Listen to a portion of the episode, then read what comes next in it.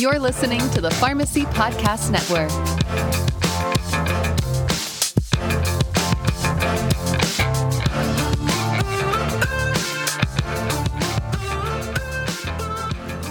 This is the Pain Pod.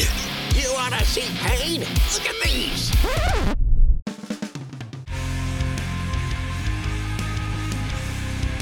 Welcome to the Pain Pod, the podcast for all things pain management.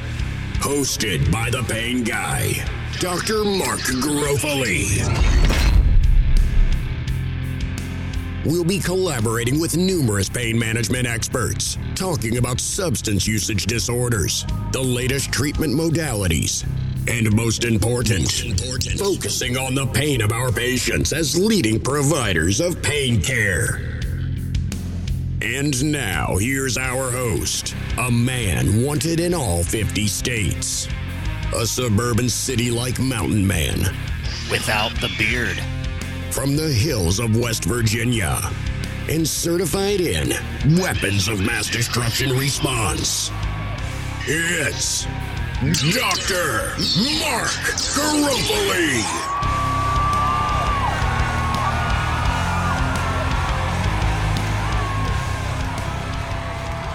All right, welcome back, everyone, to the Pain Pod. Come one, come all to the Pain Pod, and well, you're already here. So, welcome aboard and welcome back. Uh, today, I'm extremely happy to be going over something that, quite frankly, affects every single instance of patient care. And it doesn't matter what type of healthcare professional you are, you are going to be faced with dun dun dun drug interactions. Yes, they're everywhere. Good golly. All right, raise your hands. Who here remembers uh, a couple years back, number of years back now, actually, but uh, back in 2016, I believe it was, there was the headline. It, it reverberated everywhere, especially for us pharmacists and everyone in healthcare. But uh, the uh, Chicago Tribune ran the, uh, was kind of like investigative reporting, but they had the secret patient going into various pharmacies, uh, just carrying two scripts. I believe it was one for clarithromycin and one for simvastatin you know, one of those basic drug interactions we're expected to catch every time. And that's truth be told, of course, you know, leading to concerns uh, in the patient's eyes, things like muscle breakdown, soreness, pain. I mean, hey, this is the pain pod, right? Uh, even kidney failure, so on and so forth. We all know about that, but whew, the performance on that was, well, uh, you know, perhaps a, a lay of the land, a foreshadowing of days to come, and you know all the all the issues we have going on uh, within our profession. There's tons of other podcasts uh, here on the Pharmacy Podcast Network going into that, but you know, if you're like me, you like to be real, and every script flags an interaction, and that stuff's legit. Um, you know, yeah, we as pharmacists we're crowned with the knowledge and the experience to take on the responsibility of clearing the fog. So I figured, why not bring one of our, uh, quite frankly, internationally known experts on board here? Uh, we've got Eric Christensen here with us today, and he's done a lot of different adventures, as I'd call them, or efforts uh, when it comes to drug interactions and well beyond, of course, too. So, uh, Eric, just want to welcome to the Pain Pod. And, well, what's your story in a nutshell? Well, it's great to to be here. Uh, certainly appreciate the invite. It's always nice to to hop on a podcast once in a while, and um, yeah, give my background, share my story a little bit, and um, yeah, obviously uh, share what I do as far as you know podcasting and blogging, which I've been doing doing uh, blogging now for about oh I think it's probably eight years. I've blogged twice a week uh, for eight years consistently at, at meded101.com, sharing case studies, stories, clinical pearls, uh, and of course, drug interactions as well. Lots of, of cases there too. So uh, do that. Uh, I also podcast once a week. Uh, that is real life pharmacology. So you can go check that out if you're interested. Uh, basically, I, I pick a drug and I share background on that drug, share a lot of my experiences, what I've seen with that medication. So, um, which has has been uh, a very popular podcast, which which I'm very pleased to say, but I'm honestly surprised at at how many people have have listened to it. So again, that's uh, definitely useful for any healthcare professional um, that has to deal with medications at all on a daily basis, which is pretty much everyone at this point. So um, my uh, personal background: married, uh, two kids. Uh, kids are into to golf big time for sure. Uh, and my daughter uh, is actually getting into to curling. So we've uh, at the time of this recording, we've got the Olympics gearing up, and so uh, my daughter and I were actually watching curling a little bit uh, early early this morning. So it's uh, fun to see them uh, get into to different activities and, and that sort of thing. So who doesn't like curling? Seriously. Uh, yeah, I, I mean it's it, it's one of those sports that you know it it doesn't take long to figure out how to do it and what the objective is. Um but there's so many you know intricacies and and you know details that um are really really crazy as, as you get into the the game more and stuff. So i've i'm i'm an amateur curler for sure. I've uh curled probably now for five years total. Um, pretty much a, a, once a week type thing. Get to get outside and get some activity when it's uh, 30 below here in in Minnesota. So um, yeah, that's that's my way of kind of kind of getting out since I uh, bummed up my knee playing basketball. I th- I think that ship has kind of sailed for me. So. Um, but uh, yeah, from the the clinical pharmacy standpoint, my background, um, I I got my start in long term care consulting. Um, that's been been my my primary role uh, throughout my career. Um, do assisted living consulting, MTM. Uh, I have worked in a clinic uh, setting as well, um, doing MTM and and that sort of thing, working with collaborative practice agreements. Um, I've worked some PRN relief uh, from time to time in our uh, community and, and retail sites. Um, done some uh, joint commission type work with healthcare systems and you know regulatory stuff and and so I've I, have had a lot of really cool things happen and um, really uh, oppor- unique opportunities that that have kind of come along for various reasons um, and it, it's nice to to have a little dabble in a bunch of different um, backgrounds I, I think it helps your perspective uh, on everything uh, relating to medications and, and pharmacy. So that's a, a somewhat brief summary of, of my background. Um, and uh, yeah, certainly we can get into more as we go along too. Awesome. And, and thank you for that. It, you know, um, well, it was amazing when you were talking about the, you know, the kids and fam and whatnot. And uh, that uh, resounds everything, of course. Um, your your words on your uh, efforts and adventures as a pharmacist, it makes me think of that cartoon that's out there uh, just one drawing of the the pharmacist with like 16 hands, you know, doing all different things. Now, the intent of that cartoon is typically to say we do that all at once, but in the big picture, we do it throughout a career as well, too. Yeah. I'm getting a little more philosophical there, I guess, but uh, certainly bring a, a, lot to the table when this, when uh, talking with any uh, pharmacist or even aspiring pharmacist for our student pharmacists out there, and even you know those considering getting into the profession uh, that, that's uh, one aspect of you know what we're, we're, talking about here in the pain pod in the big picture.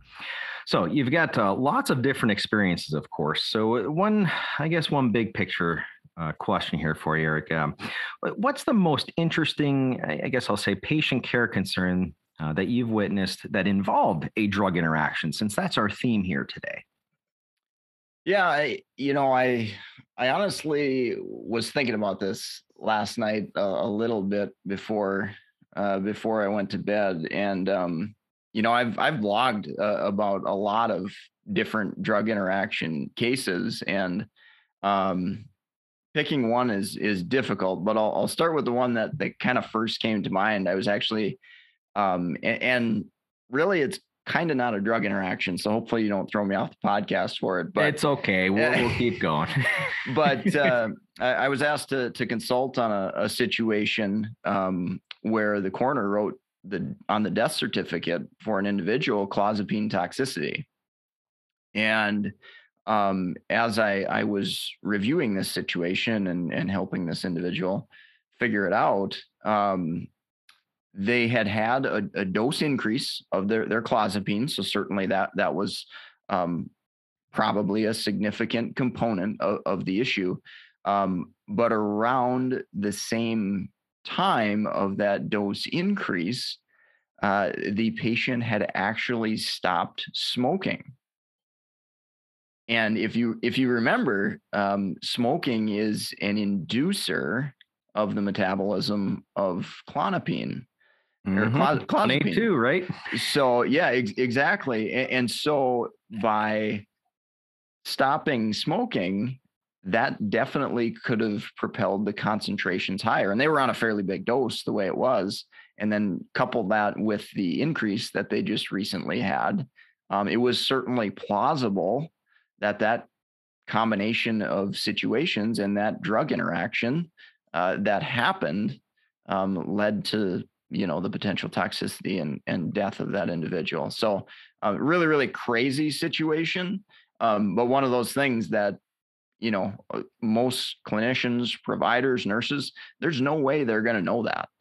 Uh, with Right, the, the smoking issue. So That, that's our ball game, right? That that's um well, you know, as far as that story, I think you had all of us um uh, at corner, right?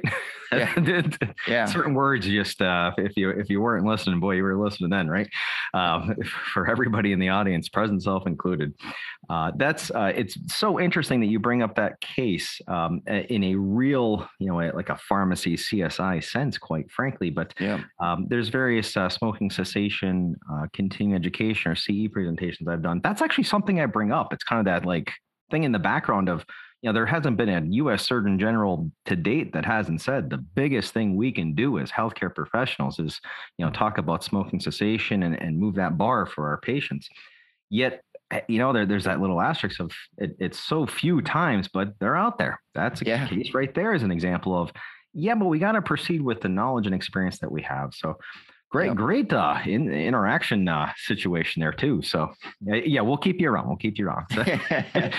um, alrighty. So uh, when when talking about drug interactions, it's I, I think you brought this up perfectly. Actually, it, it's most minds actually go to thinking about good old CYP450, you know, hepatic enzyme, you know, your 2D6, 3A4, 2C9, your heavy hitters. Those are the big ones in pain management, of course, too. But um, it's so much more than that.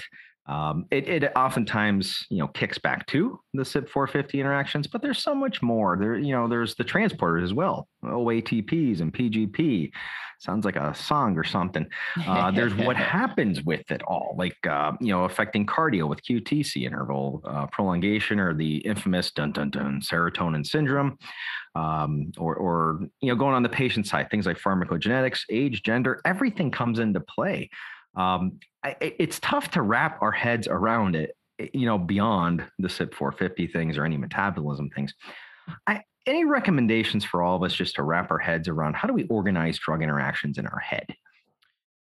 Yeah, that's a uh, that's a a good good question for sure. Um my so my first thought is is look at look at the patient and um a lot of times I come into uh, doing long-term care consulting, I come into situations where the patient is already taking the med. Okay? So sometimes we we don't get the opportunity to do that prospective Mhm. like like you mentioned earlier like okay you're going to start clarithromycin yes this is going to interact with your simvastatin okay let's can we do something different with the clarithromycin whatever so that that's a, that's a situation that obviously dispensing you're going to pre- be presented with that situation so in, in my mind i often get presented with okay here's a patient they're on this list of drugs you know where are we at and, and my first thought is okay what's going on with that patient are they having issues so, do they have edema? Do they have nausea? Do they have something going on? And can I relate that to any sort of drug interaction? So, that's kind of my, my just kind of initial approach is to say, hey, what's going on with this patient? Is there an adverse effect? Is there, you know, that type of thing going on? And could there be a drug interaction that's complicating that or adding to that? So, that's kind of step one for me. Mhm. And then the next steps are, like you mentioned, thinking about how that drug interaction is is going to happen. So I kind of put them into to three buckets usually, um, three big buckets. There, there's some sub stuff that that happens that's a little you know less common or whatever. But uh, my first thought in dealing with geriatrics and polypharmacy is usually additive effects. Okay, so are you on you know, are you having trouble with edema and you're taking an NSAID and pioglitazone and you know a calcium channel blocker? It's like okay, you know, we we've got to address all these meds. You know, they're right, they're right. they're all potentially contributing to edema. So that's really my first thought is additive effects because often I get presented with patients saying, here, they have this problem, figure out what it is.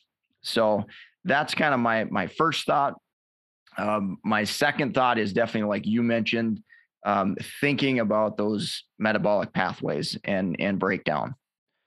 And then third, I definitely think about absorption transporters um, and you know maybe a little less common you know if, if drugs impact you know renal function um, and, and, that type of thing. So those are that's kind of my three buckets initially as i'm kind of re- reviewing a, a new patient so to speak.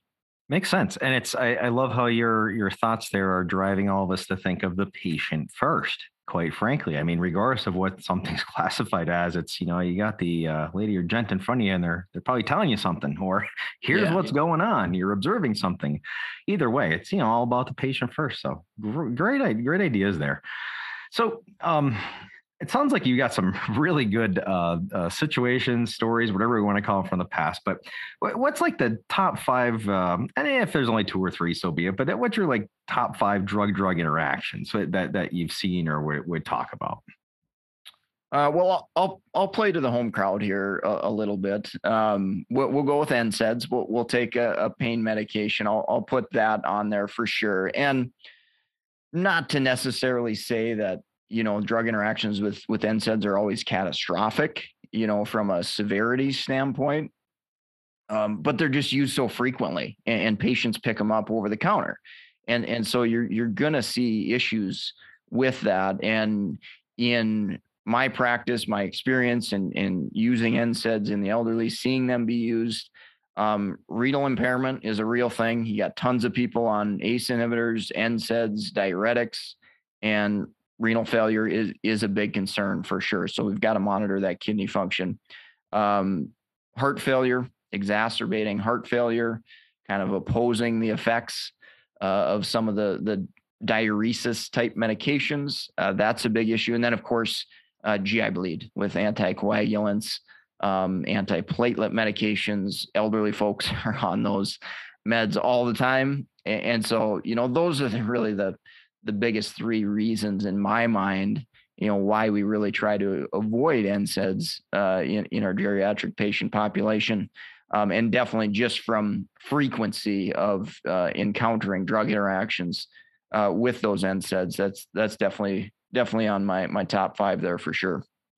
Absolutely. Uh, yeah, war- warfarin. Um, that was actually one of the other case examples that that I was thinking of.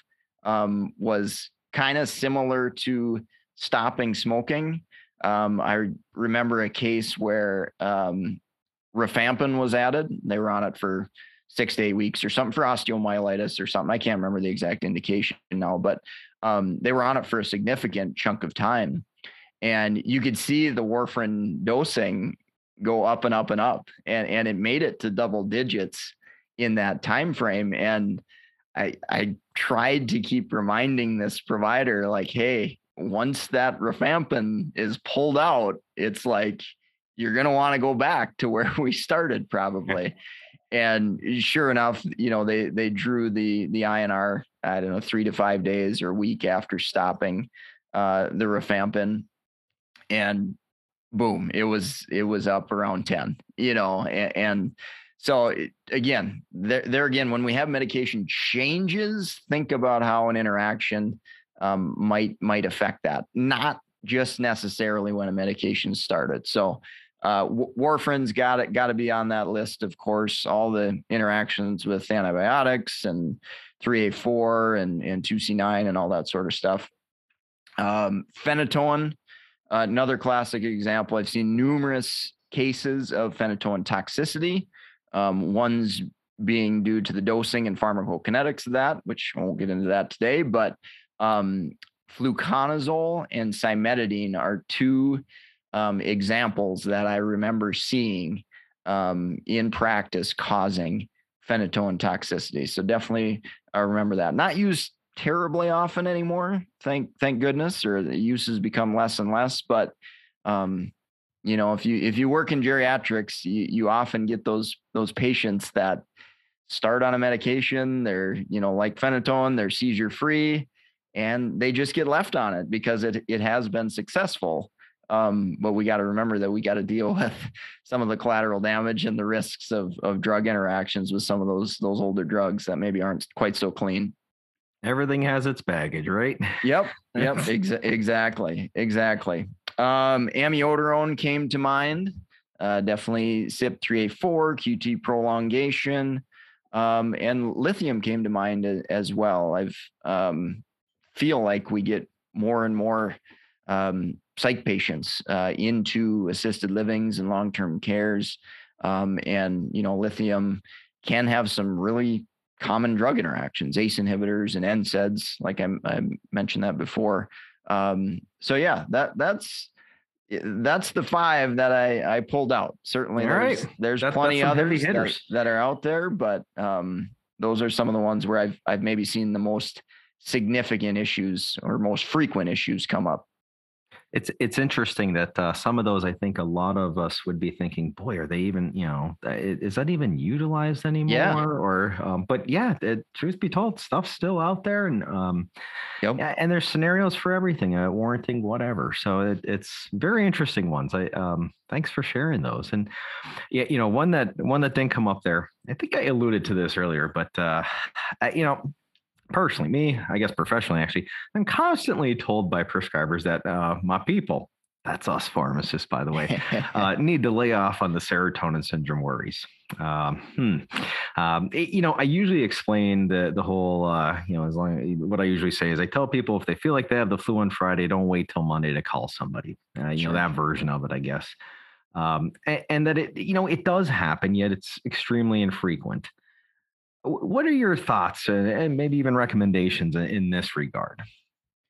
Yeah, with the the serotonin interaction, I, I I would say I, I probably get asked most often by students on this because they're, you know, trying to figure out how clinically significant and you know how much should I worry about it and all that sort of stuff, like like you had mentioned. And um, I again go back to each individual case. I mean, if I've had a patient on sertraline 25 you know am i worried about serotonin syndrome? No i mean it's way it's way down the list you know as far as me worrying about serotonin syndrome you know especially in a lot of my patient population where they're on 20 other meds already.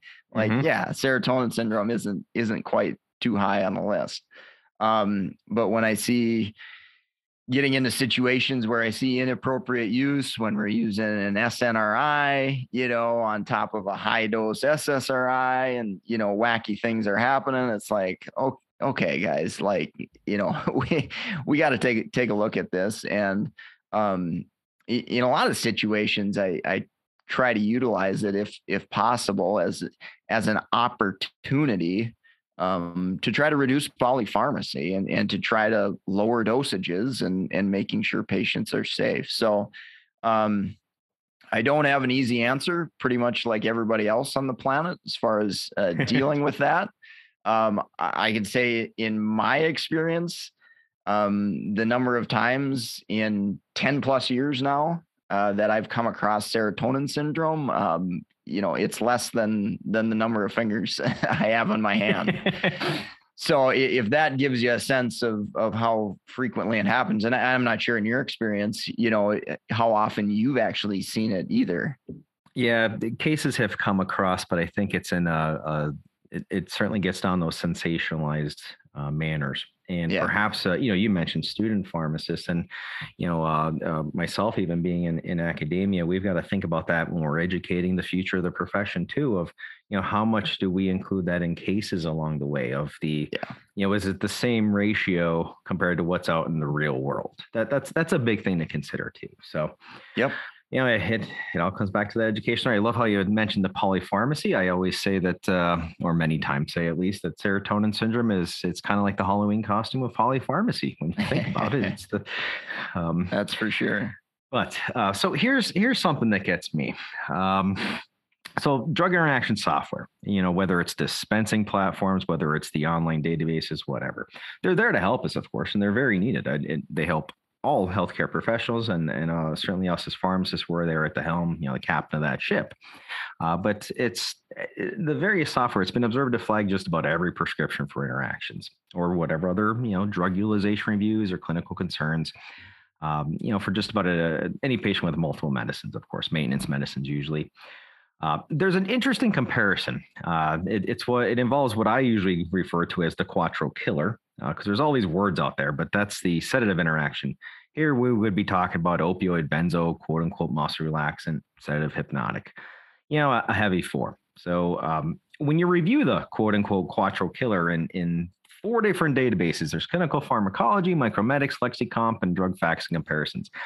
I, am not going to put any uh, on the helm here, but uh, recommendations range. When you look at those, that four, that set of four drug medications for interactions, the recommendations range from, get this, consider therapy modification. They range all the way up to potentially severe or life threatening. It's the same exact drug drug interactions. Uh, to me that's concerning. Uh, it, it's just you know we rely on on these things and then of course our own knowledge and, and experience to navigate through things. But uh, you know what are your thoughts on on that or this scenario here? Um, any, pointers for our audience when navigating the, the old choppy sea of drug interaction flags?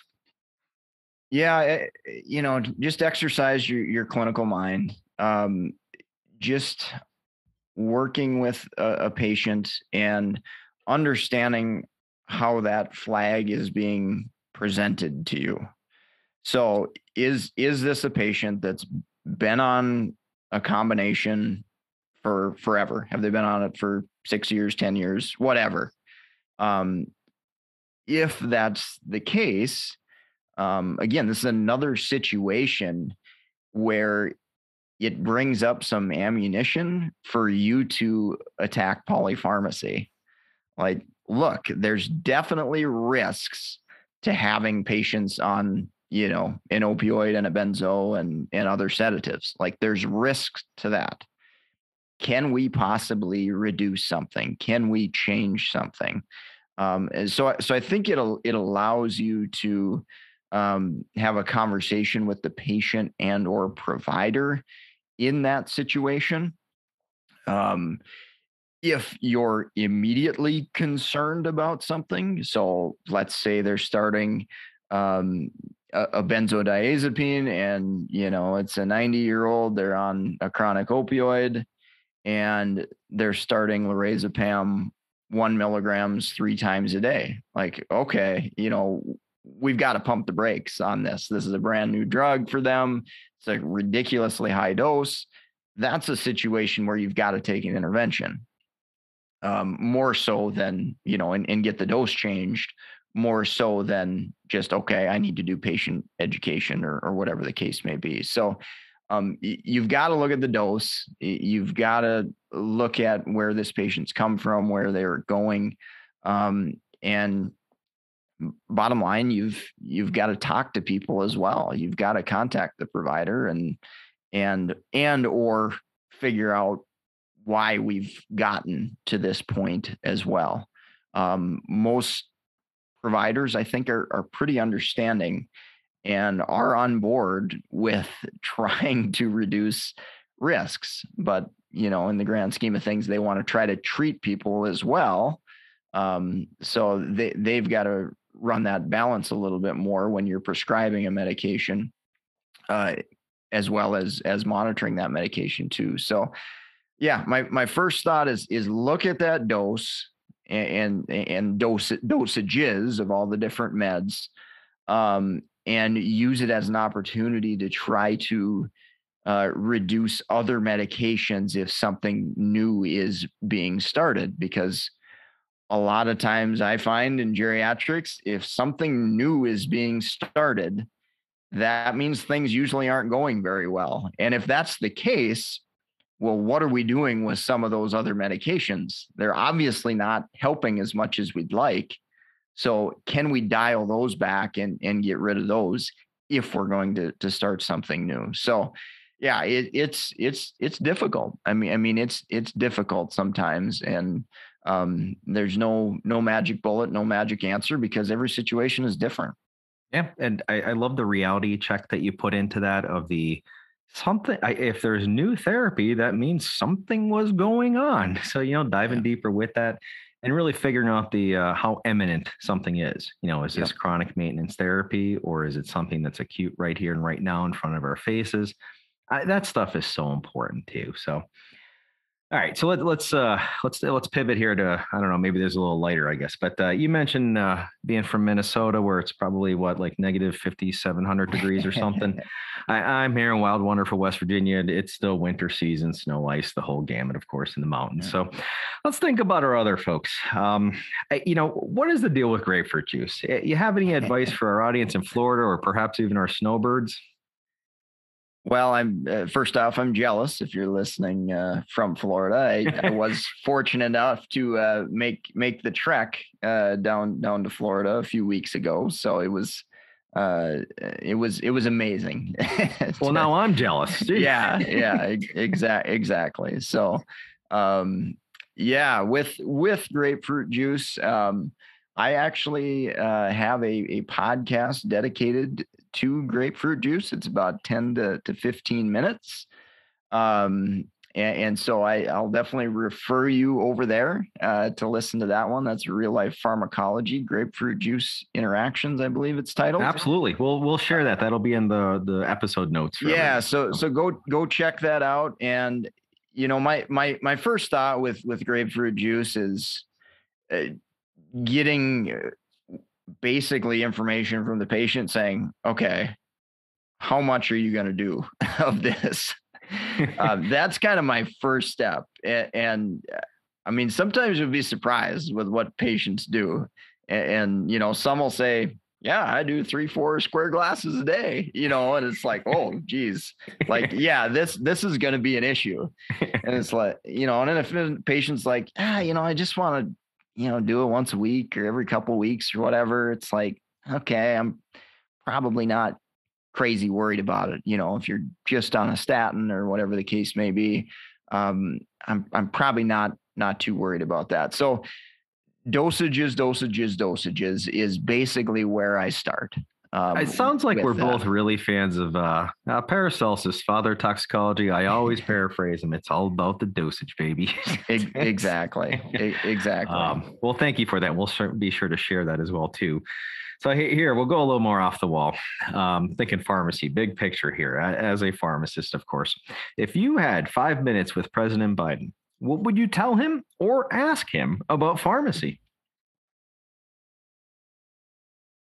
Yeah, I, I would I would have to go down the road of of provider status. I, I mean, it's just it's the most bizarre thing in the world that you know especially now you know doing the blog and doing the podcast and, and understanding like how many med students and PA students and nurse practitioners are listening to to my pharmacology podcast just to refresh their knowledge and, and you know learn some things. And, and it, it's just baffling how we can teach your physician, we can teach your PA, we can teach your NP basically how to prescribe medications, but we can't do it. I mean, isn't that the most bizarre thing in the world? It's that, a paradox. It's a... that that we can teach them how to do it, which implies that you know we're better at using medications than them. You know, the Hippocratic oath has nothing to do with being a hypocrite, right? That's yeah, and, and, and so just yeah, that I just can't get over that in my mind that that that that is happening. Well, um, if I'm in that elevator with you with, with him, we'll we'll uh, he'll have surround sound. So yeah, phenomenal. Exactly. Exactly. So that that's uh, that's kind of you know my my mindset with it. Um, I've certainly you know sent letters and emails to to representatives and that sort of thing, and um, by and large, I, I think I think most representatives, you know, whether they're Democrat or, or Republican, I think they get it you know, but uh, just for whatever reason, our voice isn't loud enough or being overshadowed by all the other problems in the world or yeah, whatever. There's a lot I- going on. but, yeah. uh, I, I mean, I, I think there's a, a generalized consensus that, yeah, pharmacists really should be able to manage disease states. You know, I mean, we don't diagnose, and I get that. I'm totally fine with that. But you bring us a diabetes patient, you know, I know what the diagnosis is. Like, we know how to treat it. Like, let let's go. let's do So, this. Um, so yeah, that that would uh, that would have to be be my approach there. So I, I'm going to kick back. One of the things you mentioned earlier was all the the ins and outs when it comes to NSAIDs. Uh, and and you know, um, our actually our last uh, pain pod episode was all about OTC pain medications, and and you know how they land folks in the ER at really incredible rates. Yeah. Uh, so any, I guess, just anything to add on to that whole any recommendations for pharmacists, uh, patients alike too, uh, for navigating the infamous OTC analgesic aisle uh, especially for people that are utilizing multiple maintenance medications, anything like that. Yeah, I I, I would say NSAIDs you you probably run run into more issues with um, drug drug interactions and, and drug disease interactions. Um, acetaminophen, I feel like you're you're going to run into more issues with um, patients using multiple different products that have acetaminophen in it, and then you know ultimately leading to you know toxicity, hepatotoxicity, or, or whatever the case may be. So th- those are the two from a, a pain pain management uh, perspective um, that I've seen come up the most and cause cause hospitalizations and any issues the most. So those are probably the two highest yield areas that you could kind of focus on um, with with your patients and and over the counter pain meds specifically. And, and our patients in pain need to know that regardless of how many phones are ringing or how long the line is, we're, we're there. Ask us questions. We love having conversations, and that's the only way we can provide the care. So ask away. That's Exactly. uh, that's all about the conversation. So, uh, so for, for our conversation here today, there's pretty much like two things I always ask all guests. So, uh, first up, how do you define pain? Well, I I I knew you were going to ask this question. He's done his homework, folks. They're catching on. so I I I went to I went to Google and like yeah I I didn't really like the standard definition of it and you know I, I wanted to bring some real insights some real world definition to you and and so I asked my kids like could you guys define pain how would you guys define pain? How would you teach a kid that's five years old what pain is four years old? Like what would you tell them? And so the the two things i i, I got out of the kids was something doesn't feel right in your body and it hurts. So Bingo. Love there it. you go. That's that's the definition of pain. Something doesn't feel right and it hurts. It's uh, philosophically simplistic. yeah i'm a simple i'm a simple man Thank you, thank you to the uh, eight-year-old and eleven-year-old. Right? That I, yeah I love that. exactly exactly Um, oh my gosh, I'm also thinking about uh, our our kid too, though. Uh, you know, Pain Guy's kid. I asked, I've actually asked him about that too, and oh my goodness, he gives like the answer I think a surgeon would. He'll get into transduction and everything. It, it's, it's insane. He knows all Yeah. about the L4 and patella and all that stuff. But anyways, um, hey, kids are the future, so we got to listen to them, and this is That's a great right. time to do so. that's right All righty, last but not least, so you know this one's coming too. Then you've done your homework. What's your favorite pain medication and why? Uh, it's it's got to be tramadol. Absolutely, It- it's just so like you could teach a pharmacology class and all the different intricacies of how drugs work and metabolism and elimination and adverse effects and mechanism of action. And, and you could use tramadol as your example and you could spend an hour or two teaching about how that drug works in in different ways between the SNRI activity, opioid activity, uh, you know, 2D6, 3A4 interactions, seizure risk, uh, renal function, age related dosing restrictions. I mean, um, it, it's it's infamous and and it's um, the the the beauty of it or the madness of it, depending upon uh, how how you see it, is uh, you don't know what you're going to get when you use tramadol. um, and, and, it's utilized so much, and it's utilized globe, really. so much. It's it's crazy. It's really really crazy to think about all the complexities of of tramadol and um, how much it's utilized. You know, for I might borrow essentially a, a, dirtier drug. So I, I, might borrow one of your thoughts there. And the next time um, we start off our, I, I, get the blessing of teaching in our school medicine uh, pain fellowship, and I think next year when we kick off the fellowship, I'm going to tell them all that uh yeah this year i'm going to teach about tramadol yeah. How hard can it be? It's one medicine right? Exactly.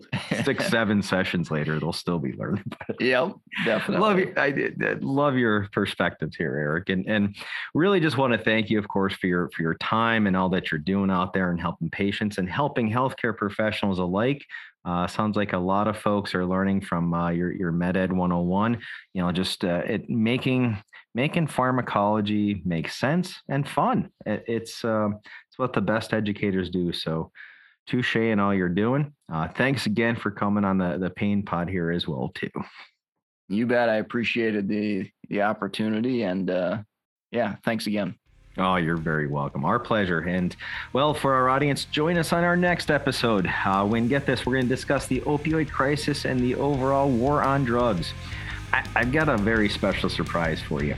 The man, the myth, the legend, author, and visionary, Sam Quinones, is going to be joining us uh, upon the release of his new book titled The Least of Us.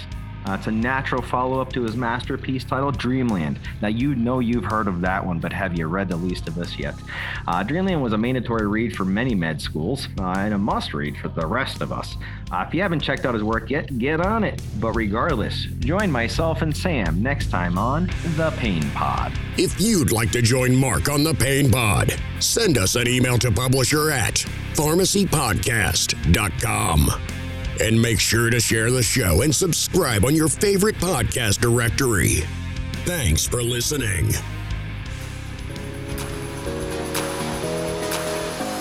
Heading to Orlando for the Super Conference next week? Join RX Safe, Liberty Software, Real Value Products, and fellow PDS members for an evening of drinks, desserts, and drugs. Well, I didn't see that coming. Friday night at Top Golf Orlando, you'll have access to an open bar, free food, unlimited golf, and loads of fun activities. Let the dancing begin. Plus, we'll be offering huge giveaways to pharmacy owners who attend. Please listen carefully. RSVP soon because the event is almost sold out. Remember, it's Friday, February 18th, right after the conference. We'll have free transportation to and from the Disney Hotel. For more information, visit rxsafe.com. That's rxsafe.com. Can we do that again?